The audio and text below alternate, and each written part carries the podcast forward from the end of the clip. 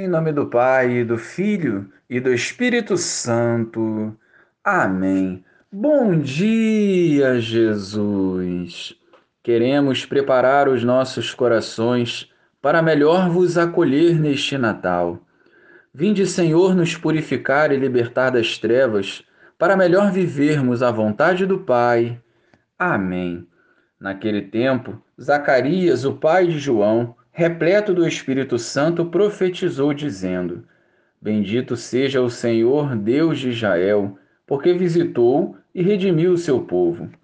Fez aparecer para nós uma força de salvação na casa de seu servo Davi, como tinha prometido desde outrora pela boca de seus santos profetas, para nos salvar dos nossos inimigos e da mão de todos os que nos odeiam ele usou de misericórdia para com nossos pais, recordando-se de sua santa aliança e do juramento que fez a nosso pai Abraão para conceder-nos que, sem temor e liberto das mãos dos nossos inimigos, nós o sirvamos com santidade e justiça em Sua presença todos os nossos dias.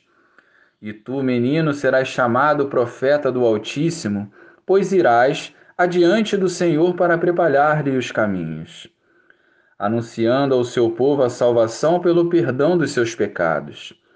Graças à misericordiosa compaixão do nosso Deus, o sol que nasce do alto nos visitará, para iluminar os que jazem nas trevas e na sombra da morte, e dirigir nossos passos no caminho da paz.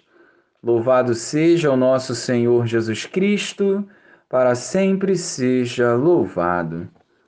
O Natal está chegando o nascimento do menino Jesus já nos deixa radiantes e felizes. Mas para bem o acolhermos, precisamos fazer do nosso coração a manjedoura para que Jesus permaneça, pois somente unidos a Ele poderemos experimentar o agir de Deus.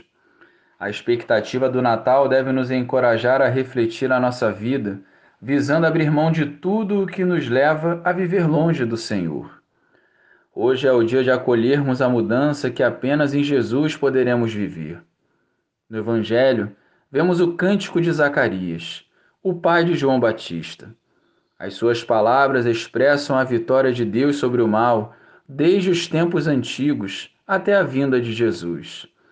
Zacarias, apesar da idade avançada, se alegra em Deus pela graça de ter um filho que viverá corajosamente a missão de preparar o caminho para Jesus nós também somos vocacionados e convocados por Deus para realizar a sua obra. Que a alegria deste dia nos impulsione a corresponder positivamente a esse chamado. Glória ao Pai, ao Filho e ao Espírito Santo, como era no princípio, agora e sempre. Amém.